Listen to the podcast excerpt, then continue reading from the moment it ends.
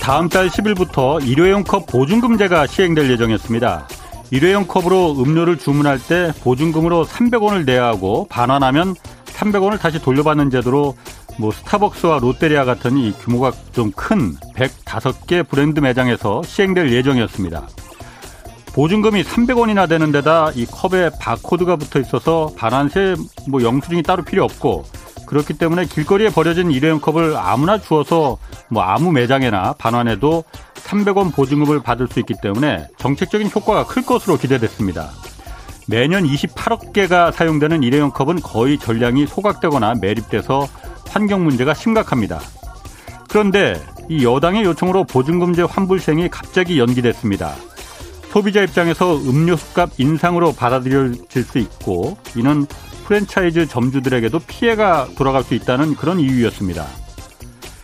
지하철 교통카드 요금 이 보증금 제도를 두고 어느 누구도 이게 지하철 요금 인상시켰다고 말하지 않습니다. 또 비닐봉투값 따로 내는 것 처음에는 좀 억울하게 생각했지만 그래서 장바구니 사용이 늘어난 거잖아요. 일회용 컵 보증금이 부담스러워져야 다회용 컵 사용이 늘어납니다. 그리고 그래야만 깨끗한 미래를 다음 세대에 물려줄 수 있습니다. 네, 경제와 정의를 다잡는 홍반장, 저는 KBS 기자 홍사원입니다. 홍사원의 경제쇼 출발하겠습니다. 유튜브 오늘도 함께 갑시다.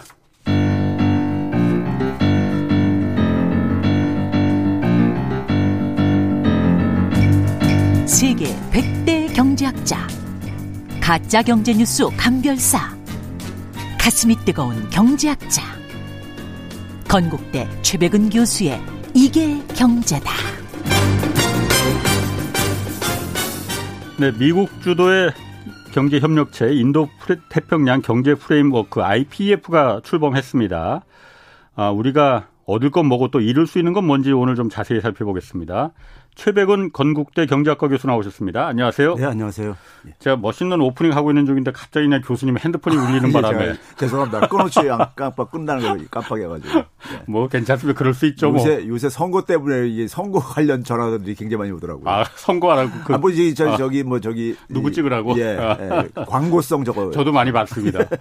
자 먼저 인도 태평양 경제 framework IPEF 예. 우리나라도 가입했어요. 예. 어, 일단 이 IPF 출범이 어떤 의미를 갖는 건지 그것부터 좀 설명을 해 주시죠. 예, 그 IPF는 일단 뭐 아시는 분들은 아시겠지만은 예. 모르는 어, 청취자들을 위해서 예. I가 이제 인도할 때 I고요. 예. P가 이제 태평양을 뜻하는 Pacific 음. 할때 P고요. 그다음에 이제 E는 economy 경제를 음. 뜻하는 것이고 F가 이제 framework 예. 틀이죠, 틀이요. 음. 그런데 이제 이게 그 좀 생소할 수가 있을 텐데요. 예. 미국이 이제 금융위기를 겪고 나서 네. 금융위기를 겪고 나서 이제 금융위기 때 된통 당했잖아요. 예. 네. 당하고 나서 이제 그때가 이제 2008년 9월 15일 날에 일반 사람들은 리먼 브라더스 파산으로 이렇게 이제 기억되는 네. 저건데 벌써 이제 14년 4, 5년 됐네 벌써요. 예. 근데 그러고 나서 그 해가 이제 부시 주니어 부시 행정부가 끝나는 임기 끝나는 해입니다. 예. 근데 이제 11월 15일 날에 음. 그 임기 이제 백악관 이제 짐 정리하는 이제 부시 대통령이 갑자기 G20 정상회담 같은 걸 20개 국가의 정상들을 초청을 하죠 워싱턴으로요. 예, 예. 예. 그래서 소위 말하는 G20 정상회담이 만들어지게 되죠. 아, 예. 그러니까 이제 한 두 달 후면 이제 그러니까 백악관을 떠나야 될 1월 20일 경이면 아, 이제 그러니까 그렇지. 새 정부가 이제 그렇지. 출범을 하니까는 예. 그런데 이제 갑자기 이제 다 임기 끝난 대통령이 음, 새로운 음. 일을 벌린 거잖아요. 예. 그렇죠? 그때부터 이제 G20을 만들 때 네. 기본적인 목표가 이제 그 미국이 금융위 같은 엄청난 저걸 당했으니까는 다시는 이제 그런 일이 대풀되지 않기 위해서 예. 그 원인들을 막 규명하고 그럴 게 아닙니까? 예. 그 원인 중에 대외적인 원인 예. 그러니까 국내적인 원인도 있는데 대외적인 원인으로 지목한 게 글로벌 불균형이었었어요. 글로벌 음. 불균형이라는 건 무슨 얘기냐면은 국가들도 그러니까는 한, 가, 한 가정처럼 가계부를 쓴단 말이에요. 예. 그게 이제 소위 말해서 국제 수지라고 합니다. 예. 국가적으로 그러니까 들어온 수익과 지출된 걸 음. 정리한 거죠. 네. 근데 이제 이게 이제 불균형이라는 것은 이제 그러니까는 미국 같은 경우에 적자가 굉장히 심한 거죠. 그렇죠. 어. 네? 그러면 이제 결국은 그, 그, 그게, 그게 이 불균형이 적자가 미국의 소위 말해서 이제 금융정책의 통화정책에 음. 통화정책을 굉장히 훼손시키고 있다. 통화정책 효과를요 예. 훼손시키고 있다 이런 이제 진단을 속에서 예. 속에서 그러면 이제 흑자 국가들을 관리를 해야 되잖아요. 음. 흑자 국가들을요. 예. 흑자 국가들을 이제 관리를 하기 위해서 만든 게 G20인데요. 예. 에, 90, 80년대까지, 1990년대까지는 네. 주로 그러니까는 선진 국가들, 일본이나 예. 독일 이런 나라들이 미국에 대해서 예. 흑자를 구하했는데 그렇지. 2000년대 이후에 보니까 새로운 흑자 국가들이 이제 등장을 음. 했는데 음. 중국을 필두로 해서 뭐 동아시아에서는 뭐 한국이라든가 음. 중국, 그다음에 중동의 석유 팔아먹는 석유 수출 국가들 예. 이런 나라들이 이제 그러니까 새로운 이제 흑자 국가로 이제 등장을 한 거예요. 예. 그러니까 이들의 이제 미국한테 대미 무역자를 크게 구가하는 나라들을 좀 이제 관리하지 않으면은 예. 이 문제가 계속 어쨌든 간에 반복될 수밖에 없으니까는 예. 그 그거를 이제 그러니까 과거 같은 방식을 이제 적용했던 것이 1985년에 플라자 합의라고 유명한 예. 소위 말해서 일본을 비롯해서 이제 네 개 국가 모아다가 뉴욕 예. 플라자 호텔을 모아다가 그러니까 통화 가치를 억지로 그러니까 강제로 절상시켜 가지고 예. 했던 일이 있었잖아요. 아, 그거에 아. 이제 재판이기도 한 건데 이 이제 G20에서는 이제 그러니까 가장 이제 미국이 이제 타겟으로 삼은 건 중국이었었죠. 예. 그러니까 중국을 미국이 타겟으로 삼기 시작한 게 음. 예, 금융위기 이후부터 이제 시작되어져요. 예. 예. 어, 그러니까 이제 중국을 제대로 관리를 좀 해야 되겠다는 것이요. 음. 근데 이제 제가 이제 그 당시에 얘기했던 게 너무 늦었다. 이제 이런 음. 표현을 했었거든요. 했는데 그 당시에 이제 그러면서 오바마가 집권을 했잖아요. 예. 오바마가 음. 중국을 이제 그러니까는 좀 어, 관리하는 차원 속에서 중국의 부상을 좀 억제하기 위해서 음. 도입했던 게 TPP라고 기억들 하시는지 모르겠어요. 그 트럼프가 탈퇴했잖아요. 예, 트럼프가 어. 탈퇴한 거죠. 어, 그러니까 이제 무슨 뭐 한, 어. 새로운 이제 그러니까 어. 무역 협정을 어. 만들겠다고 해가지고 그렇죠. 어. 협정을 예. 만들겠다고 해가지고 예. TPP라는 걸 했었었어요. 예. 예. 근데 그 당시에도 이제 오바마 같은 경우는 그러면 이제 되게 미국이 이제 새로운 어쨌든 무역 협정을 하고 그럴 때할 네. 때는 이제 중국을 겨냥을 했으면은 네. 중국의 약한 부분을 어쨌든 간에 에, 타겟을 좀 삼아야 될 게 아닙니까? 예, 예. 그 당시에는 주로 이제 뭐냐면 노동이라든가 네. 아니면 환경이라든가 음. 이런 거를 이제 에, 들고 나왔었어요. 중국이 그러니까는 가입하기 힘든 것 조건, 예. 지키기 힘든 네. 것들을요. 근데 이제 트럼프가 딱 예, 박, 들어와서 네. 이게 바뀐 게 이걸 이제 탈퇴한 이유가 네. 탈퇴한 이유가 뭐냐면 이거 해봤자 별 효과도 없는 거다 이거예요. 중국 이거가 견제하는 게 그렇죠. 중국 네. 견제하는 게 이게 아. 별 효과가 없는 거다 이거예요. 그래서 이제 트럼프 같은 경우는 이제 그러니까는 뭐 저기 저 어, 아예 화웨이 같은 기업들을 그냥 아주 그냥 타겟으로 해가지고 예. 제재를 하고 막 그래, 그렇게 했잖아요. 예, 예. 뭐 무역 인제 음. 이런 제재도 했지만은 음. 그러면 그 연장선에서 바이든 정부에서 소위 중국에 대한 그러니까 중국 부상을 견제하고 관리하는 하나의 방식이 예.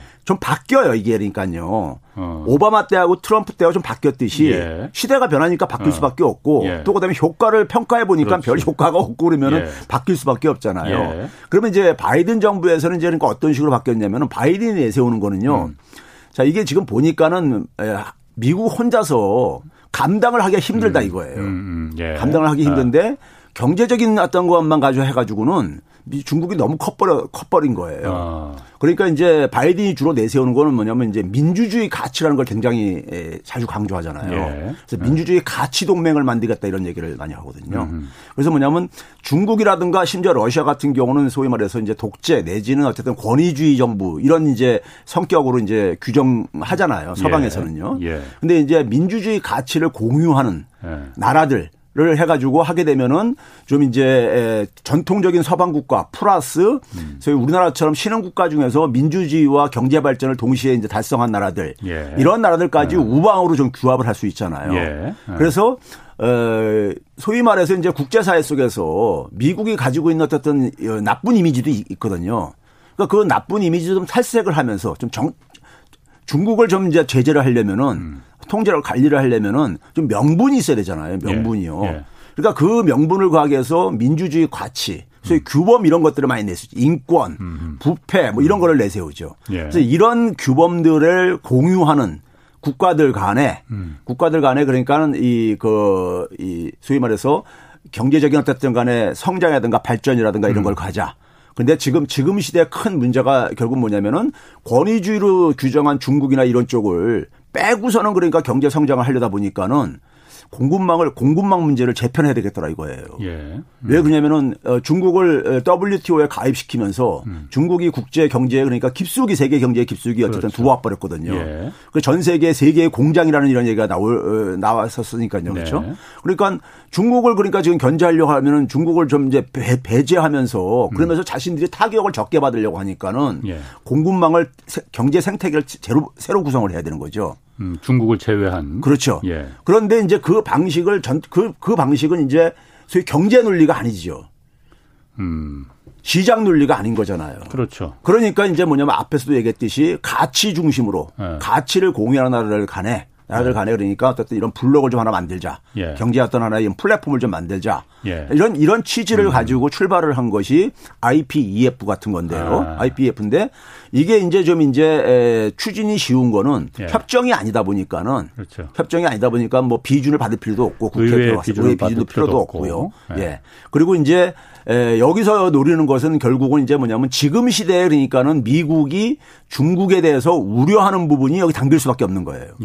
예. 오바마 때 그러니까 중국에 대해서 우려하는 거하고 지금하고 다를 수밖에 없어요. 예. 트럼프 때하고 또 다를 수밖에 없는 거고요. 예. 그런 점에서 어, IPEF는 어, 철저하게 그러니까 정당성을 갖기 위해서 뭐 기후 위기 오바 이제 바이든 같은 경우 굉장히 기후 문제에 대해서도 굉장히 네. 적극적인 인식을 갖고 있는 사람이다 보니까 예, 예. 미국의 문제이기도 예. 하고 그런 이제 그러니까 세계가 공유할 수 있는 것 플러스 예. 플러스 뭐냐면은 미국의 문제와 플러스 그다음에 중국을 견제할 수 있는 예. 그러한 것들을 대개 이제 목표로 삼고 있죠. 예. 그러다 보니까 공급망이라든가 디지털 음. 경제 음. 이런 부분들에 되게 초점이 되게 맞춰져 있는 음. 이유가 바로 거기에 있습니다. 그렇군요. 그러면은 제가 근본적인 걸 좀 한번 좀 물어볼게요. 어쨌든 더블 중국이 WTO 체제에 가입하면서 예. 세계화라는 게 결국은 이루어졌는데 세계화라는 게 쉽게 말하면은 그냥 물건을 싸게 소비할 수 있게 만들어준 거 아니에요? 예. 미국이 어쨌든 중국이 세계 공급 공장이 되면서 싼 노동력으로 물건을 미국에서 만드는 거에 반한 반도 안 되는 가격으로 그렇죠. 공급받을 수 있으면서 미국이 소비가 충분히 가능해졌단 말이에요. 싸게. 예. 근데 지금 중국이 계속 그럴 수는 없는 거 아니에요. 예. 그렇게 가는 것도 불가능하고 그러다 보니 중국이 어제 힘이 좀 세졌으니 우리도 좀 제값을 받아야겠다라고 해서 하는 부분을 그럼 만약에 미국이 어 그래 중국 그러면 너희 빠져 하고 다른 나라들하고 공급망을 재편하면은 미국이 그럼 원하는 물건을 싸게 만들고 싸 옛날처럼 싸게 소비할 수 있고 그런 부분이 그렇다고 해서 가능하지도 않잖아요. 그런데 네. 왜 자꾸 중국을 어 저렇게 척을 지려고 하는 건지 네. 목적이 뭔지 사실 정확히 모르겠거든요. 그러니까 이제 미국이 중국으로부터 수입하는 상품은 예. 굉장히 다양하지만은 네.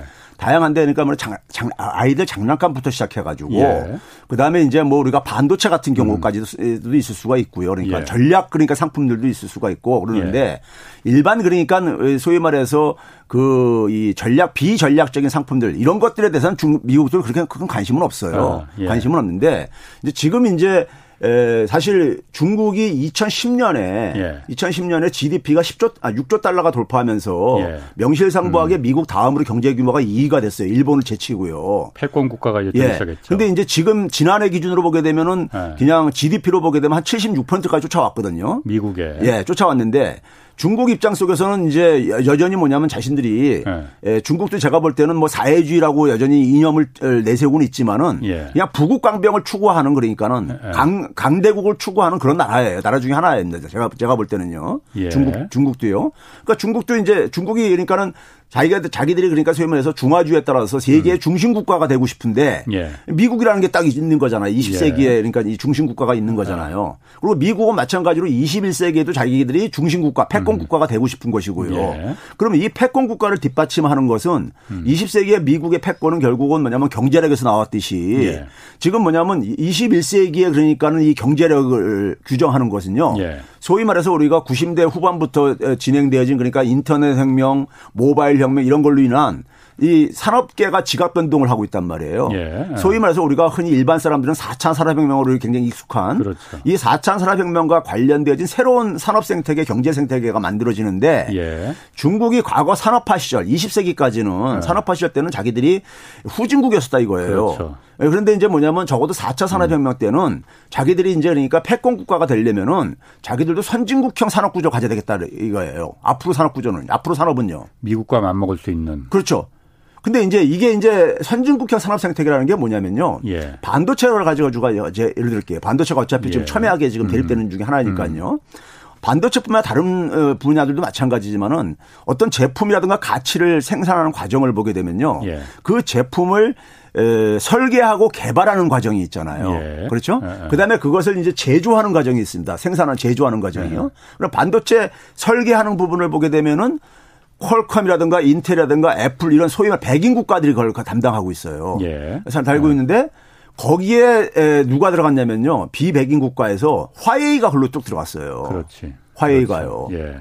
그러니까 이게 가장 부가가치가 높은 분야거든요. 예. 이건 굉장히 축적이 많은 축적이 있어야면 가능한 분야고 예. 그런데 들어가니까는 근데 화웨이는 이미 그 당시에 이미 뭐냐면은 통신에 있어서 굉장히 강자였었죠. 5G. 예, 5G였어요. 세계 시장 점유율 1위였었고 예. 그리고 인공지능 기술을 굉장히 예, 발, 그 예. 높은 기술을 보유하고 있는 이런 음. 어, 기업이었었어요. 예. 그러니까 어떻게 보면 4차 산업혁명 시대 상징적인 기업 중에 하나이고 예. 더군다나 중국 국가가 지원해 주는 걸로 이렇게 의혹도 받고 있는 이런 기업이었었다 보니까 예. 트럼프가 그래서 이 화해를 딱 아주 주목을 해 가지고 이걸 제재를 했잖아요.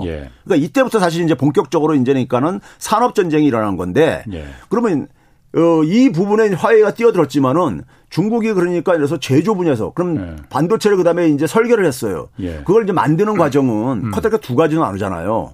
비메모리하고 메모리 쪽으로 음. 해가지고요. 예, 예. 소위 말해서 파운드리 같은 경우는 대만의 TSMC가 이제 장악하고 있고 예. 거의요. 메모리는 그러니까 이제 삼성전자가 장악하고 있는 거잖아요. 예, 예. 그러니까 이 부분은 이 두 기업이 상징적인 기업이듯이 음. 이건 여전히 그러니까는 미국이나 중국들이 그러니까 약한 상대적으로 약하고 예, 그런 예. 부분이잖아요. 그렇지. 그다음에 나머지 부분은 이제 그러니까 뭐 테스트라든가 조립이라든가 후 공정 처리들이란 말이에요. 예. 이게 이제 동남아시아 국가들이 많이 하고 감당하고 있고요.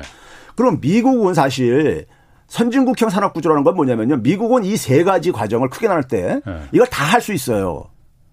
다 할 수 있어요. 할 수는 있지만 미국 내에서도 다 일부는 다 하고, 하고 예. 있습니다. 하고 예. 있는데 이게 뭐냐면 소득이 높아지면서 예. 고부가 가치 중심으로 이제 특화가 되잖아요. 음, 그다음에 그렇죠. 이제 세계화가 진행됐잖아요. 95, 예. 90년대 이후부터요. 예. 그러다 보니까 생산 이런 분야들은 저임금으로 음. 소위 말 수지 타산이 안 맞는 분야들은 네. 이걸 내려보낸 것을 내려보낸 걸 대만이나 한국이 이렇게 담아가지고 한 거란 말이에요. 예, 예. 근데 미국도 그걸 생산할 수는 있습니다. 지금도 일부 생산을 하고 있고요. 예. 인텔 같은 경우는 싱가포르에서 생산도 하고 있고요. 예. 그러면 이걸 하고 있는데 이제 중국 같은 경우도 여기 아직까지는 기술이 부족하다 보니까는 네. 메모리 비메모리 반도체 제조하는 분야예요. 네. 여기 이제 대만이나 한국에 많이 의존을 하고 있는 거잖아요. 예, 예. 의존을 하고 있는데 이 산업을 그러니까는 보게 되면 지금 이제 중국이 굉장히 빠르게 지금 이제 추격을 해오려고 네. 선진국형을 갖겠다 이거예요. 음. 그러니까 가장 이 머리에 해당되어지는 화웨이를 먼저 이렇게 다 제재를 가한 거고 트럼프 때요. 그러니까 화웨이가 반도체에 대해서 설계를 할수 예. 있는 능력을 갖게 돼 버리니까 그거를 안 그거를 저기 못하면은 이거는 그러니까는 선진국형 반도체 음. 산업이 안 된다 그렇지. 이거죠. 그게 없으면은요. 예, 예, 예. 그래서 그쪽으로 뛰어든 거예요. 예. 뭐 뛰어드니까 미국이 거기 화들짝 놀란 거죠. 예. 놀라서 그걸 이제 제재를 이제 해가지고 타겟을 삼은 거죠. 타겟을 삼고 그럼에도 불구하고 어쨌든 중국도 거기 속에서 계속 반격이 계속해서 어쨌든 간에 발버둥 칠 게 아닙니까요. 치는데 그 속에서 이제 중국하고 어쨌든 갈등을 가서 심해질 수밖에 없는데 그 미국 입장에서는 두 가지죠. 반도체라는 게 어차피 그러니 그러니까는 4차 산업혁명 시대 핵심 산업인데 음, 예. 산업인데 자기들하고 중국이 그러니까 갈등을 하고 충돌했을 때 예. 충돌했을 때 반도체 산업이 미국의 반도체 산업이 타격을 안 받아야 되고 예. 그러면서 음. 중국에 난 또 타격을 줘야 되는 거잖아요. 음. 줘야 되는 거잖아요. 예. 그러면은 어 미국이 타격을 안 받는 방법은요. 미국은 지금 그러니까는 아까 얘기했듯이 반도체 칩과 관련된 메모리, 비메모리 칩 같은 경우는 한국이나 대만에서 공급받고 있단 말이에요. 그렇죠. 네. 근데 이거는 이것도 그러니까 완전하지가 않은 거예요. 이게 왜 안전하지 않느냐면은 어차피 한국이나 대만이 그러니까 뭐 항상 그러니까 미국의 요구대로 해주려는 법도 없는 거니까 예. 가장 안전한 건 뭐냐? 미국 내에서 생산하게 하는 거예요. 음, 음, 음. 그러다 그러니까 잠깐 미국에다 공장 지으라고 하는 거예요. 예, 예. 미국 기업들은 이걸 못 해요. 왜 못하냐면은 이게 인건비가 안 맞고 음. 그다음에 뭐냐면 오랫동안 생산을 안 하다 보니까 인력도 굉장히 부족하고 예. 예 부족하고 그러다 보니까 그러니까 삼성전자나 화웨이가 와가지고 예. 와가지고 공장 짓고 니네들이 그 알아서 그걸 저기 저 생산하라 이거죠. 아니 어차피 삼성전자나 그 TSMC가 들어간다 하더라도 예. 인건비가 싸지는 건 아니잖아요. 아, 그러니까 그 문제는 그 기업이랑 풀어라 이거죠. 아, 알아서 해결하고. 예. 아. 그러니까 투자 유치가라는 게 아, 그다음에 예, 자기들은 예. 이제 뭐서 세금이라든가 이런 거 지원, 부지라든가 이런 거 지원을 좀 해줄 테니까는 이런 예, 식인 거죠. 아 우리나라 삼성전자 투자하잖아요. 예, 공장 짓고요. 그러면 이제 그런 식으로 이제 그러니까 자기, 자기들의 안전판을 만드는 게 한 가지가 있고요. 또 다른 측면은 이제 중국을 이제 그러니까 제재를 해야 되잖아요. 중국을요. 그 중국을 제재하는 것이 바로 이번에 이제 그러니까 우리가 이 IPEF라든가 음. IPF는 아직 내용이 아직 안 채워졌습니다. 이제 출범만 예. 했기 때문에요. 근데 그것에 채, 우고 싶은 내용이 음. 이번에 한미 정상회담에서 사실 나온 거예요. 예. 나온 겁니다. 거기서 이제 그 한 게 바로 이제 우리가 경제 기술 뭐 동맹 뭐 이런 얘기들이 나오잖아요. 언론들에서 보도하잖아요. 예, 예. 그러니까 이제 이 경제 기술 전략 산업들과 관련된 경제 기술들을 안보에 그러니까 하위 개념으로 이제 그러니까는 음. 에, 위상을 만 지었단 말이에요. 한미 정상회담에서요. 그러니까 그 내용을 IPEF에다가 그러니까는 음. 이것을 그러니까 그 내용을 채우고 싶은 거예요. 미국의 예. 입장은 아, 예. 채우고 싶은 건데 그렇게 되게 되면 이제 중국에 대해서 예를 들어서 우리가 러시아를 제재할 때 미국이 음. 어떻게 했습니까요? 기업들 그러니까 투자하는 거 다 철수시키고 예? 그다음에 이제 러시아의 거래를 끊고 뭐 이런 식의 이제 음. 이게 전개됐잖아요. 예, 예. 그럼 중국하고 그런 충돌이 생길 때 예. 대만이라든가 남중국해 문제가 충돌이 생겼을 때 예. 중국에 제재를 하게 되면은 예. 거래를 끊어야 될 게 아닙니까? 그렇죠. 그러면 우리가 그래서 삼성전자가 그러니까 시안이라든가 이런 지역에 엄청난 투자를 해놓고 있는데 지금 예. SK하이닉스도 엄청나게 투자를 해놓고 있는데 예. 이게 상당히 영향을 받을 수밖에 없을 게 예. 아니겠습니까? 예. 그런 그런 부분들이 있을 게 아니겠어요? 예. 그러니까 이제 그 부분을 어 이, 이 이제 미국 입장 속에서는 중국이 성장을 못하게 해야 되는 거예요. 음. 반도체 산업이 제대로 빨리 성장하지 못하도록 예, 예. 예? 그렇게 하기 위해서는 어 대만이나 한국 같은 이런 그러니까는 어, 음. 반도체 기업들의 협조가 필요한 거죠. 예. 협조가 예. 필요한 거 예. 그걸 자기 어, 우군으로 만들어야 되는 것이죠. 예. 미국 입장에서는요. 그 IPEF는 뭐냐면은 더 나아가서 그러니까는 이게 뭐 인도 태평양이라는 게 사실 중국 이제 그러니까 포위를 중국이 지도를 보게 되면 내륙 북, 쪽하고 음. 서쪽 같은 경우 는 내륙이고 남쪽으로 보게 되면 바다 인도 태평양 여잖아요. 인도양 예. 태평양이잖아요. 그러니까 일로 내려오는 쪽을 그러니까 쭉 봤을 때 음. 보게 되면 인도부터 아세안 국가들이죠. 예. 그리고 일본까지 예. 해가지고요. 그렇죠. 한국까지 이렇게 제일 북단에 한국이 있는 것이고요. 그러니까 이들 국가들이 이들 국가들 간에 그러니까는 그 이 중국이 그러니까는 제대로 성장하지 못하도록 예. 앞에서 말한 그러니까 이런 어 반도체 산업이든 아니면은 4차 산업혁명과 관련된 디지털 산업 생태계를 제대로 구축하지 못하도록 예. 하고 싶은 게 음. 하고 싶은 게 이제 미국의 의도지요. 음. 그래서 이제 만든 게 IPEF입니다. 음. 당연히 그러면 중국은 그 부분에 대해서 지금 그런 얘기가 많이 나오니까 중국이 그렇죠. 심기가 안 좋은 거잖아요. 그렇죠. 아 이게 목적이 네. 우리구만. 그렇죠. 라는 뭐 거잖아요. 대놓고 얘기를 하고 있으니까 뭐 사실 내용도 뻔히 들여다 보이고. 그러면 우리가 어쨌든 그 적극적으로 지금 IPF에 동참했어요. 그런데 뭐 잃는 게 예. 얻는 거는 당연히 아까 말한 대로 이제 미국과 동맹 그런 경제 동맹이 곧 안보 동맹일 수 있으니 그런 부분에서 얻는 거는 되게 유추할 수 있는데 예. 잃는 건 그럼 중국입니까 그러면은 중국을 잃는다고 볼 수 있는 거예요? 이게 이제 그러니까는 뭐 정상 시에는 예. 이 문제가 그러니까는 이게 잠복돼 있겠지만은 예. 우리가 이제 그러니까는 뭐 러시아하고 미국이 뭐 항상 충돌했던 건 아닌 것처럼요. 예. 근데 충돌할 가능성이 항상 있는 거 영역이잖아요. 음, 네? 예. 그러니까 그 예. 충돌 됐을 때 그러니까 우리한테 어쨌든 간에 예. 상하지 못한 대재앙이 일어날 수가 있는 거죠. 음. 그러니까 이번에 이제 거된 것이 한미 정상회담 그 공동 성명을 보셨는지 모르겠는데요. 그거 보시게 되면 세 가지 부분으로 되어 있습니다. 맨 윗부분이 뭐냐면 첫 부분이 뭐냐면 이제 소위 말해서 북한 문제이죠. 예. 북한 문제에 대해서 이제 소위 말해서 음. 이제 그 확장 억지력 제공한다. 예. 음. 이거를 이제 그러니까 보게 되면 작년에 그러니까 1년 전에 문재인하고 바이든하고 그러니까 할 때하고 예. 이번에 보게 되면 내용들이 비슷한 것들이 굉장히 많아요. 예. 작년이 굉장히 그러니까는 성공적인 저거라고 뭐 미국에서 평가를 했었기 때문에 예. 그래서 문장 문장조차도 그러니까 거의 그러니까 비슷한 문장들이 굉장히 많이 많이 들어가 있어요. 예. 들어가 있는데 그 거기서 이제 그때 그 당시도 핵 억지력 제공을 하겠다고 했습니다. 예. 단지 근데 이번에는 뭐냐면은 어, 좀더 구체적으로 해가지고 예. 어, 핵을 포함한 핵 억지력을 얘기를 했어요. 핵을 포함한 핵 억지력 억지력을 제공한다는 예. 얘기는 뭐냐면 그러니까 소위 말해서 우리가 전략 자산이라든가 네. 이런 핵을 그러니까는 음. 윤석열 정부가 계속 얘기했던 게 핵 공유 이런 거 얘기를 하잖아요. 예, 예. 미국의 핵무기를 그러니까는 음. 우리가 핵을 보유를 못한 국가니까는 미국이 보유하고 핵무기를 그러니까 우리가 아, 사용할 수 있는 가치 그러니까요. 이런 것들을 그러니까 이제 열어놓겠다는 식으로 이제 그러니까요. 음. 근데 이제 그것은 이제 그러니까 에, 억지력을 강화시킨 측면으로 보일 수도 있겠지만은 예. 다른 한편에서 볼 때는 우리가 그러니까 만약에 그런 핵을 보호해야 한다면은 북한에 대해서 비핵화를 요구할 명분이 굉장히 약화될 음. 수밖에 없죠. 예. 이런 음. 부분이 있고 일본 항에서 가장 큰 차이는 뭐냐면요. 한미일 간에 예. 한미일 간에 소위 말해서 안보적인 협력. 그러니까 군사 군사 협력이죠. 뭐 경제 협력에 지금도 한국은 반대 안 하는 거니까요. 예. 작년에도 그런 한미일 간에 그런 협력은 필요하다고 했었었어요. 작년 음. 성명문에서도요. 그러니까 이번에 그 하는 거 추가된 건 뭐냐면은 이 군사 아, 협력이죠. 예. 그래서 소위 말해서 그게 되면은 일본이 사실 원하는 거죠. 소위 말해서 한미일 동맹과 북중로 동맹. 음. 일본이 2010년 이후부터 그러니까 전략을 바꾼 게요. 예. GDP에서 그러니까 중국에서는 추격을 당하면서 자기 혼자 힘으로 아시아에서 그러니까 맹주가 되기가 힘들게 됐다는 걸 이제 알게 된 거예요. 예. 그래서 뭐냐 미국의 힘을 빌려 가지고 아시아 음. 맹주를 계속 유지를 하고 싶은 거예요. 이게 일본의 일본 구구들의 우파들의 예. 저거 속셈이지요. 예. 그러니까 어, 일본 입장 속에서는 어, 중국을 대립시키려면은 대립시키려면 이한한이한 한 미일이 예. 이게 그러니까 결속이 돼야 되거든요. 예. 예 결속이 돼야지만 자기가 중국을 그러니까 소위 말해서 견제할 수 있으니까요. 예. 그래서 예. 이제 그 부분이 그러니까 1번 항에 추가된 거라면요. 음. 작년과 비교해 가지고요. 2번 항과 3번 항이 이제 그러니까 큰 문제인 거예요. 1번 항은 제가 볼 때 이제 그러니까 뭐 저기 바이든이 그러니까 립 서비스 상으로 음. 한미일 강화는 미국도 원하는 거니까 어차피 예, 그러니까요. 플러스. 근데 2번이 뭐냐면요. 아까 얘기했던 그러니까 경제 기술을 안보의 하위 개념으로 편입을 시킨 거예요. 예.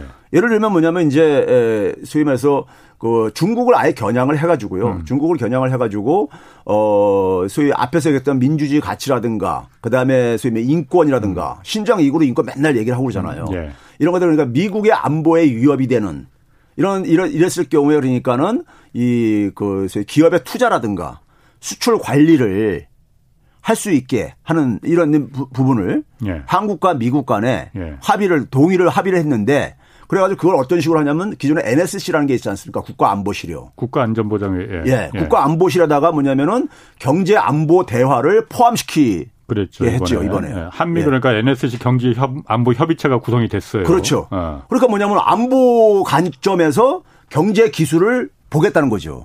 어, 예. 어. 그러면 이제 이게 이게 이게 어. 문제는 뭐냐면요. 이게 문제는 뭐냐면은 안보라는 것은 국가들마다 안보의 목적은 다르잖아요. 그렇죠. 어. 근데 이게 문제는 이게 됐을 때 예. 미국 안보 입장에서 한국의 그러니까 소위 말해서 경제 기술 예. 이게 그러니까 종속 개념 종속 변수로 들어갈 수가 있다는 얘기죠. 미국의 음. 안보 차원 속에서 아. 어떤 하나의 문제를 제기할 때 예. 한국의 경제 기술이 거기에 그러니까는 어 지원을 해줘야 된다는 얘기죠. 한국도 같이 그러니까 참여할 수밖에 없는 게 돼버린다 이거죠. 그렇죠. 왜냐하면 어. 그 안보 차원 속에서 예. 심지어 는 안보 차원면 정상회담까지 공군망 구축을 위해 가지고 예. 회복 구축을 위해 가지고 정상회담이라든가 장관급 회담도 같이 만들기로 했거든요. 예. 안보 안보에 어, 어. 포함시키는 것뿐만이 아니라요. 예. 그러니까 그러면 그렇게 되게 되면은 중국과 만약에 이제 그러니까 우리가 중국에 가고 대, 충돌이 생기, 생기게 되면은 예. 한국에다 요청할 게 아닙니까? 그렇죠. 예? 예. 한국에 대해서 그러니까 중국에 대해서 그러니까는 그 기술 관련 이런 예. 것들 그러니까 예. 수출하지 말라. 예. 예. 이런 것들이요. 그래서 이번에 콕 집어서 얘기한 게 뭐냐 반도체, 배터리, 예. 그다음에 주요 광물질 이런 것들이 성명문에 나와 있어요. 아. 그리고 그거에 대해서 투자 심사를 하겠, 투자 심사를. 예. 그다음에 그게 러시아 할 때 그한거 아닙니까요? 예, 예. 기업들 투자 심사. 그다음에 뭐냐면 수출 관리. 예. 이거를 그리고 받도록 어. 예? 하겠다는 거예요. 근데 그거를 제도화 시켜버린 거죠. 예. 제도화 시킨 거죠.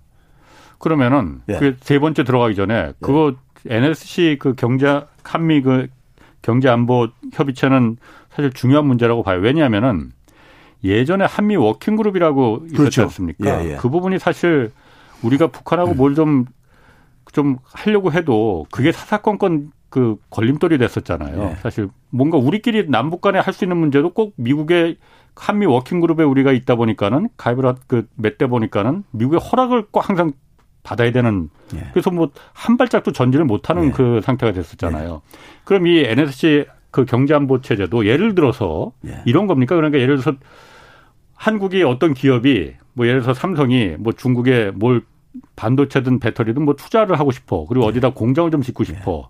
그러면은 어, 미국과 꼭 상의를 하고 미국의 허락을 득해야 되는 겁니까? 그러면은? 그럴 가능성이 있습니다.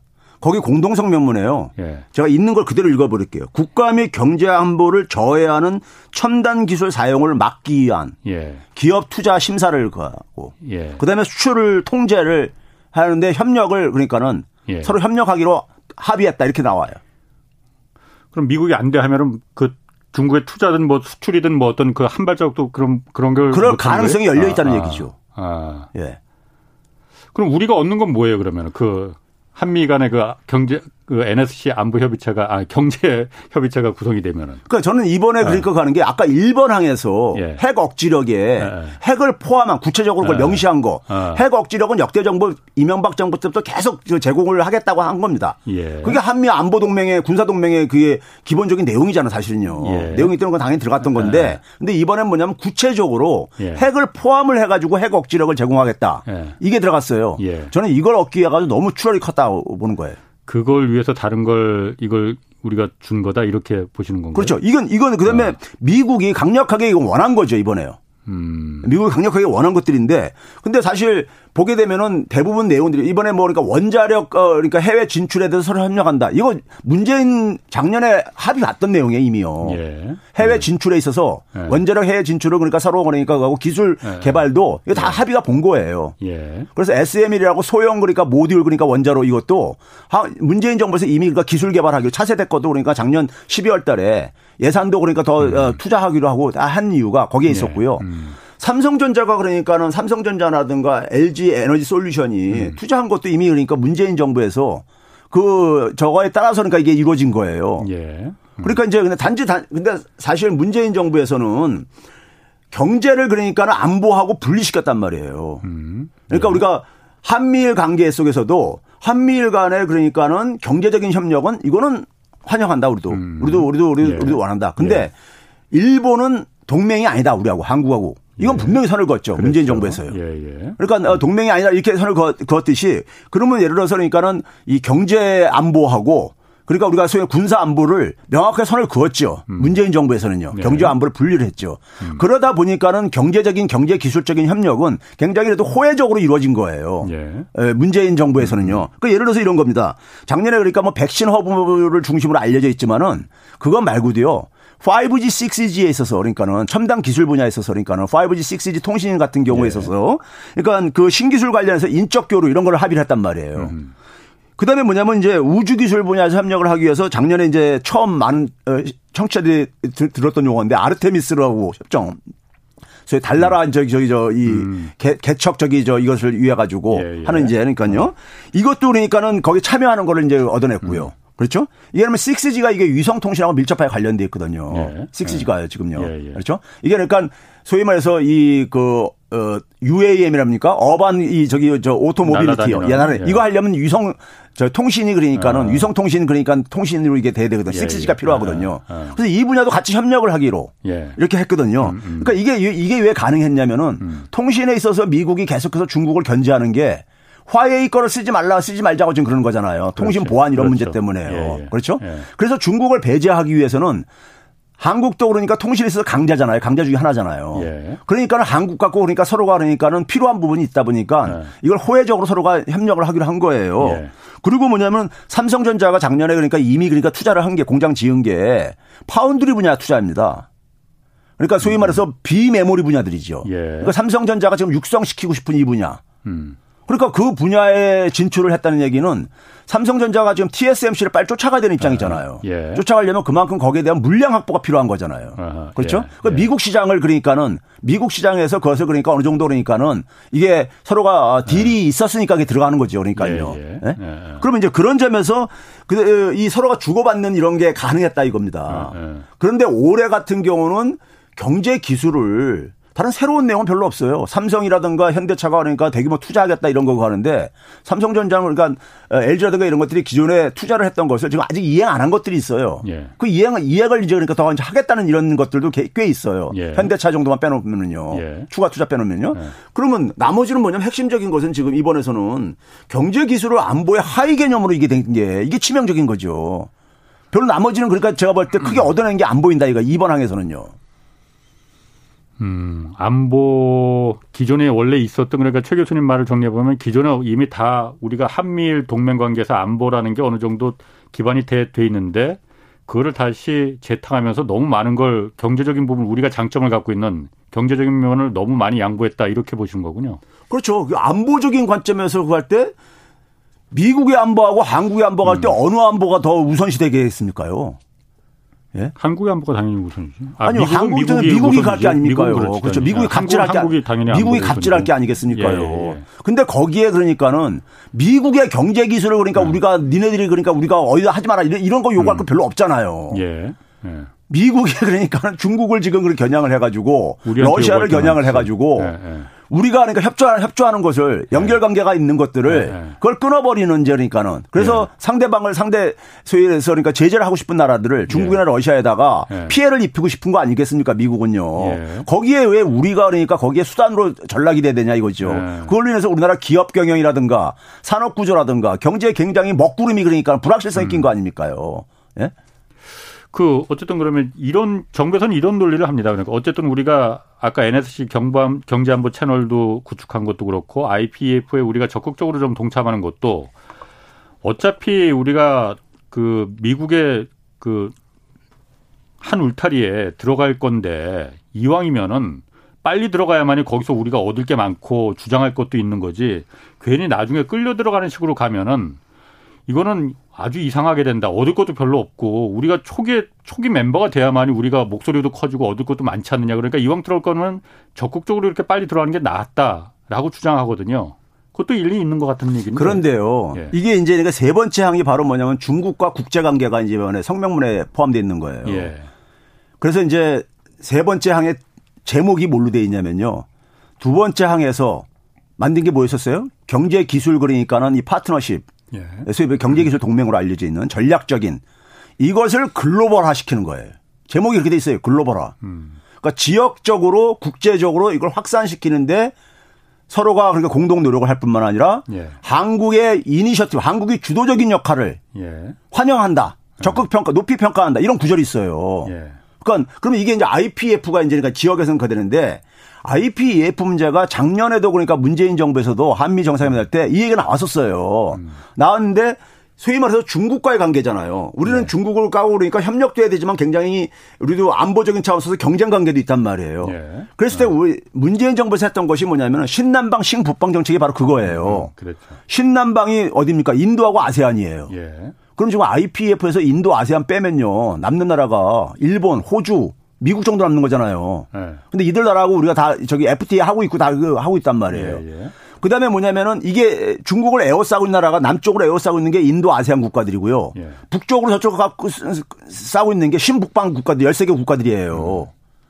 그러니까 중국을 에워싸고 있는 나라들 간에 서로가 이들 나라들 공통적인 게 뭡니까요? 중국의 위협이잖아요. 음. 중국이 예. 대국이니까요. 예, 예. 그러니까 중국으로부터 위협받는 나라들 간에 서로가 네트워크를 구축을 아. 해가지고 그래서 거기서 경제적인 교류를 가게 되면 음. 아무래도 관계가 강화될 뿐만 아니라 음. 그리고 한국의 그러니까 소위 소프트 파워도 늘려가지고 예. 한국의 지렛대를 높이겠다는 게 문재인 정부의 소위 말해서 중국 대중 대중 전략적인 이런 얘기였다고요. 신남방 신남방 신북방이요. 상당한 성과를 거뒀고요. 예. 우리나라가 음. 2021년대 수출이 그러니까는 2019년에 굉장히 위기에 빠졌었습니다. 예. 2011년 수준으로 어, 저기 줄어들면서요. 예. 예? 근데 그걸 완전 뛰어넘은 게 이 신남방 신북방 정책의 아. 결과물이에요. 사실은 상당한 부분이요. 예. 그러면 그랬을 때 신남방 신북방을 하면서 작년에는 어떤 식으로 했냐면요. 어, 신남방하고 IPF하고 굉장히 중복되는 부분이 많다 이거예요. 예. 그러니까 서로가 교, 교점들 교점들을 그러니까 서로가 발견을 해가지고 확인해가지고 서로가 협력을 하자 이런 합의를 했어 작년에는요. 음. 그리고 IPEF에서요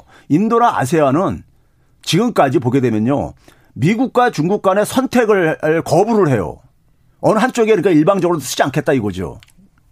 인도하고 아세안 국가들은요. 뭐 양쪽 다 중요하니까 그럴 수 있어요. 아니 뭐 현실적으로 그럴 수밖에 없죠. 예. 그럴 수밖에 예. 없는 나라들이죠. 예. 그러니까 중국을 중국의 위협을 견제도 해야 되지만은 음. 반면에 중국을 무시하고 살 수도 없는 나라들이란 그렇죠. 말이에요. 예, 예. 그렇죠. 아세안은 예. 사실 이미 중화 경제권을 다 완전히 이미 들어간 편있던 상황이란 말이에요. 그러니까 그런 상황 속에서 어느 한쪽에 일방적으로 들어가는 것을 주저하는 나라들이란 말이에요. 인도하고 아세안들은요. 그래서 사실 뭐냐면 한국이 이들 나라들은 들어와 주길 바랬어요. 왜? 문재인 정부에서는 굉장히 그러니까 균형 예교를 좀 하려고 아, 했었으니까요. 예, 예. 그 들어오게 되면은 자기들의 입장이 조금 더 강화될 거라 이거죠. 아, 한국에 좀 한국이 좀 덩치도 있고 예. 좀 국제적인 위상도 있으니. 그러니까 인도하고 견제, 아세안하고 어. 하는 것뿐만 아니라 한국까지 아. 가세하게 되면은 예. 좀더 그러니까 자기들이 그 입장이 아. 좀 여유가 생길 게 아니냐 이거죠. 예, 예. 미국이 그러니까 너무 일방적으로 이, 미국적으로 그렇죠. 하지 않게 하기 위해서. 그렇죠. 아. 그런데 이번에 결과는 이제 그러니까 정권이 바뀌면서 한국에서 예. 정반대로 뭐냐면 미국의 입장을 대리 대변하는 입장으로 한국이 바뀌어 버린 거예요. 예. 그러니까 오히려 제가 볼 때는 아세안이나 인도 입장 속에서는 부담스러운 국가가 돼 버린 거죠. 한국의 참여가 오히려요. 음. 예?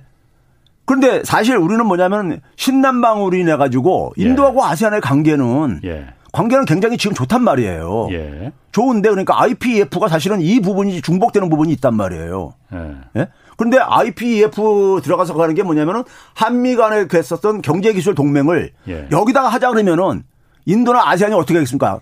화들짝 놀라죠. 안 따라갈 거라 이거예요? 예. 어. 아, 그 논리를 그러니까는 예. 중국을 그러니까 가는 데 속에서 음. 중국을 여기서 여기서 이 IPF가 추구하는 중요한 하나의 항목 중에 하나가 뭐냐면요. 예. 디지털 분야거든요. 예. 3번 항에서 뭘 가냐면 중국을 중국을 뭐라 하냐면 디지털 권위주의, 어서리터리니즘, 아. 독재 국가 이렇게 예. 그야 합니다. 예. 그러니까 걔네들 그러니까 정보의 자유로운 흐름을 통제하고 국가가 그러고 있잖아요. 뭐 실제로 그렇죠. 그렇죠. 그리고 예. 통신 보안 문제도 앞에서 얘기했던 그런 게 있고 그러다 예, 보니까요. 예. 그렇죠. 예. 그래서 이런 것들을 위협하는 국가들을 대상으로 해가지고 협조를 하자 이거 이거 이걸 하고 음. 앉았거든요. 예. IPF에 이번에 저기 저 이 3번 항에 들어가 있는 게요. 예. 그거를 그러니까는 미, 한국과 미국이 합의를 했단 말이에요. 그리고 그것을 지역사에다가 확산시키고 이걸 IPF에다가 이것을 음. 그러니까 적용하는데 한국이 그러니까 주도적인 역할을 하는 것을 환영하고 높이 평가한다. 음. 이거 했단 말이에요. 예. 그런데 이거를 그러니까 지금 이 동남아시아 아세안 국가들이 지금 10개 국가에서 7, 3개 국가 빼놓고 7개 국가가 지금 현재는 참여를 출발점에서 참여했는데 예. 이들 국가들이 이걸 받아들이기에는 중국을 거기에 뭐냐면 중국의 인권을 얘기를 해야 되고 음. 이게 이게 쉽습니까? 아세안 국가들이요? 어쨌든 그래도 그 아세안 국가들이 네. IPF에 동참을 했잖아요. 그걸 했죠. 네. 했는데 예. IPF의 구체적인 내용을 하도 만들어진 게 없다 이거 아직은요. 아. 이제 출범만 이제 선언을 한 예. 거예요. 예. 그럼 이 내용을 채우는 거에 있어서 예. 앞으로 이제 이게 이제 그러니까 미국이 구상이 음. 있을 거고 예, 예. 그렇죠. 거기 아세안과 인도는 또 다른 생각을 갖고 있고 그러잖아요. 인도는 항상 그래 왔습니다. 그렇죠. 뭐 아세안도 마찬 비슷해요. 근데 그러면 거기에서 이제 뭐냐면 한국을 제일 먼저 방문한 이유가 그 밑그림을 그러니까는 아. 이걸 먼저 그러니까 여기서 만들어 놓고 아. 이걸 가서 이제 그러니까 한국이 미국이 앞장서 가지고 막 압력을 넣으면은 거부감도 가고 그럴 테니까는 아. 한국을 대리인으로 내세우고 싶은 거예요. 미국 입장에서는. 일종의 한국을 아세안의 큰 형으로 맏형으로 본 거군요. 그러면. 예. 음. 그러면 좀 조금 더 그러니까 자, 좀 어, 미국의 구상을 관철시키기가 훨씬 더 부드럽고 아. 쉽잖아요. 자기들이 얘기하는 것보다도. 예. 예? 그래 그런 점에서 그러니까는 이 그 한국 입장 속에서는 IPF로 가입 안 해도 예. 기존에 이미 신남방 신북방으로 상당한 그러니까 효과와 성과를 거두어들고 있었단 말이에요. 음, 그렇군요. 예. 그러면은 어쨌든 그런 부분을 그런 구조를 역학 구조를 중국도 지금 다 보고 있으니까 중국이 심기가 불편할 건데 물론 뭐 중국이 심기가 불편한 걸 우리가 뭐 그렇게 아주 뭐 신경 써야 되는 것 꼭 신경을 써야만 하느냐 뭐 그런 거는 생각이 다를 수가 있어요. 그런데 어 어쨌든 한국의 IPF에 적극적으로 좀 그 가입을 가입을 했고 또 이번에 쿼드에도 사실은 한국이 먼저 가입을 그렇게 하려고 했는데 미국이 이제 거절을 했잖아요. 네. 한국 가입하지 마라. 네. 쿼드는 안보 동맹 군사 동맹이지 그렇죠. 않습니까? 그렇죠. 군사 동맹이죠. 이거는 정말 가입하면 중국이 굉장히 네. 어 저는 사실 개인적으로 봤을 때는 아, 그 가입 안 한 게 정말 미국이 거절한 게 다행이다 이런 생각은 네. 좀 드는데 중국은 어쨌든 일종의 우리가 흔히 말하는 괘씸죄 같은 걸좀 네. 그 우리한테 좀 하지 않을까, 보복하지 않을까 그런 우려가 네. 가장 우려스러운 거잖아요. 예. 그럴 가능성이 있습니까? 어떻습니까? 제가 볼 때는 쿼드를 지금 미국 입장 속에서 예. 이번에 이제 그 성명문에 이렇게 나와 있습니다. 한국의 쿼드에 대한 관심을 예. 어, 굉장히 흥미롭게 보고 있다. 이런 정도로 이제 그 중국이? 아니 이번에 한미 공동 성명문에 아, 한, 한미 공동 성명문에서 네, 거기 그 아. 그 표현이 나와요. 아, 예? 예. 그걸 이제 간다. 그 얘기는 결국 저는 어떻게 그 하냐면요. 지금 이제 쿼드에 가입하는 것에 대해서 예. 일본은 좀 약간 이제 싫어하고 쿼드가 출발한 지 꽤 됐잖아요. 일본은 한국이 쿼드에 가입하는 거 절대 반대했었죠. 그렇죠. 어. 그러잖아요. 예. 그런 입장도 있고 예. 미국은 사실 그러니까는 어 미국의 조야에서는 예. 일부 그러니까는 소위 강경론자들은 예. 한국 빨리 가입하라 예. 이런 이제 주문을 했었잖아요. 그런데 미국 한국 문재인 정부에서는 이걸 그러니까는 그 유보를 했던 거란 말이에요. 했는데 이번에 이제 바이든에서 바이든이 와가지고 이걸 잠깐 음. 이제 보류를 한 거는 예. 저는 이거를 나중에 활용하기 위한 겁니다. 아, 나중에 이걸 이제 들어주면서 아, 예. 다른 것도 얻어내려고요. 아. 이건 한국이 매달린다는 걸 알고 있는 거거든요. 아. 예, 윤석열 정부는 기본적으로 예. 완전히 한미 동맹에 몰빵을 하고 있는 거거든요. 예. 한미일 이거에 몰빵을 예. 하고 있는 거거든요. 이걸 예. 알고 있는 거, 수를 알고 있는 거예요. 수를 알고 있으니까는 상대방의 입장에서는 그거를 그러니까 가능한 자기 극대화를 하기 하면서 예. 이거를 그러니까 뭐 이거 가입시키는 거는 뭐 언제든지 이거는 저기 저 할 수가 있는 거거든요. 예. 예? 한국 하나 더 추가시키는 거는요. 쿼드 예. 플러스를 만드는 거는요. 예, 예. 근데 지금은 이제 한국이 저렇게 매달리고 있는 상황으로 보이잖아요. 윤석열 정부가 매달리는 거잖아요. 예. 쿼드에 가입을요. 예. 미국은 그러니까 거기에 대해서 그러니까는 잠깐 좀 가만히 있어라 이런 식인 거고요. 예. 그 얘기는 결국 뭐냐면은 이거를 그러니까 저더 저 더 이제 그러니까 우리는 더 얻어내기 위해서 그렇죠. 어, 아니 미국 입장에서 예. 쿼드라는 게 어쨌든 그 군사 동맹이다 보니까는 예. 이거는 IPF 같은 어떤 경제 협의체 이런 거하고는 달리 예. 중국을 직접적으로 자극할 수 있으니 예. 왜냐하면 미국도 중국이 중국을 완전 고립시킬 건 아니잖아요. 그 그게 미국한테 도움이 예. 되는 것도 아니고 예. 그러다 보니 굳이 이렇게 막 그 중국을 대놓고 자극할 필요가 없겠다 이런 생각이 들어서 한국을 이번에 쿼드에서는 거기까지 가는 건 안 해도 돼. 쿼드가 쿼드의 네. 좁은 의미에서는요 해양 군사 동맹입니다. 예. 남중국해 이쪽이 특히 타겟이 돼 있는 거예요. 예. 그런데 이번에 일본 항에서 예. 한미일 군사협력 강화를 그 강조를 했잖아요. 예, 예. 이게 만약에 되면 한미일 간의 군사협력이 군사 어, 이 저기 연합 훈련이 예. 가능해지면은 예. 이게 중복되는 거예요. 동북아에서 이걸로 대 이걸 대처가 되잖아요. 그렇죠? 예. 지금도 한미 군사 훈련을 하고 있고. 그렇죠. 근데 예. 일본만 여기다가 결합시키게 되면은 예. 동북아에서 사실 그게 구성이 되는 거 되는 거잖아요. 예. 사실상 쿼드와 쿼드에 내용 쿼드에 가입 안 시켜도 사실상 동북아시아에서 그러니까 한미일 군사 훈련이 예. 가능하고 나머지 인도 태평 남중국해에서 그러니까는 예? 군사적인 그러니까 이 동맹이 가능하다면은 음. 굳이 미국 입장 속에서는 지금 그러니까 크게 급한 게 없다 이거죠. 음. 한미일 결국은 쿼드를 하든 뭐라든 간에 한국과 일본 간의 군사적인 협력을 먼저 풀어놔야 되는 거야. 미국 입장에서는요. 예. 이게 일본 구구들도 원하는 거고요. 예. 그렇죠? 예. 그거를 그거를 풀면은 나머지는 그러니까 자동적으로 다 해결된다 이거죠. 예. 음. 그렇게 보는 거죠. 그래서 이번에 한국에 와서 한미일 이거는 윤석열 정부도 상당히 되니까는 그 원하는 어, 인사들이 많이 참여했고 예. 거기에 그러니까요. 예. 그렇죠? 그런 점에서 그러니까 이 문제가 풀려 풀려 풀리게 되면은 풀리게 되면 그러니까 이 문제는 그 자동적으로 그러니까는 어, 해결되는 문제이기 때문에 음. 미국 입장 속에서는 그에 이렇게 뭐 저기 저 아쉬 그 급할 게 없는 거죠. 음. 이번에 바이든 대통령이 어쨌든 한국에 와서 한국을 먼저 방문하고 한국을 좀 많이 생각해주고 뭐 이런 것처럼 이제 뭐 나름대로 해석하기 나름이죠. 백관에서는 예. 그거 크게 의미 두지 말라고 했지만은. 예. 근데 일본 가서는 또 일본은 또 유엔 그 안보리 상임이사국 진출하는데도 미국이 지원하겠다, 예. 환영한다라고 했잖아요. 예. 그 한국이 그렇게 싫어하는 거 뻔히 잘 아는데도. 예. 그러고 보면은 좀 서운한 생각도 좀 들긴 들어요. 근데 이제 그게 일종의 그러니까 이제 국내 정치형 립서비스 아닙니까? 예. 한국에 와서 그러니까 핵 억지를 한다면서 예. 핵을 포함해서 including nuclear 이렇게 했거든요. 예. 그러니까 이제 그게 이제 작년하고 달라진 문구 중에 하나예요. 예. 그러면 이제 그긴데 그게 사실은 쉽지가 않은 거란 말이에요. 그렇게 예. 하면 이제 북한 핵을 인정을 해야 되거든요. 음. 서로 그러니까요. 핵을 예, 이쪽에서 예. 간다는 얘기는 저쪽 핵을 인정을 해야 되는 거잖아요.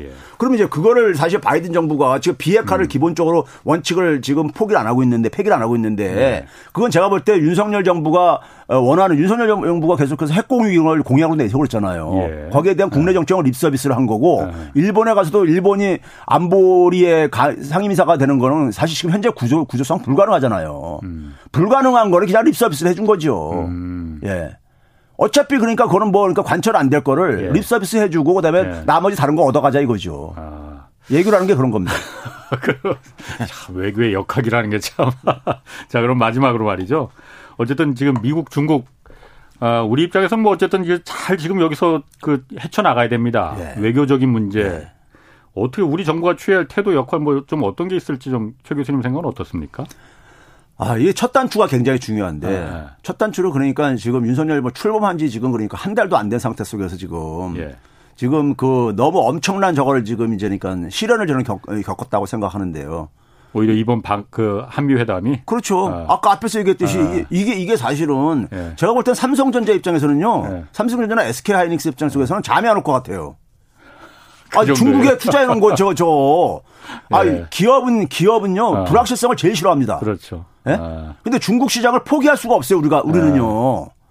현재 알겠습니다. 아, 오늘 그쪽 마무리 거기서 해야 될 것 같아요. 오늘 아, 시간이 예. 다 돼갖고. 예. 아, 자, 지금까지 최백은 건국대 경제학과 교수 함께 했습니다. 고맙습니다. 네, 감사합니다. 내일은 최준영 박사와 2년 만에 개최되는 이제 다보스 포럼 소식 그리고 러시아 우크라이나 침공 이 석 달째 맞습니다. 이 여파 자세히 살펴보겠습니다. 지금까지 경제와 정의를 다잡는 홍반장 홍사원의 경제쇼였습니다.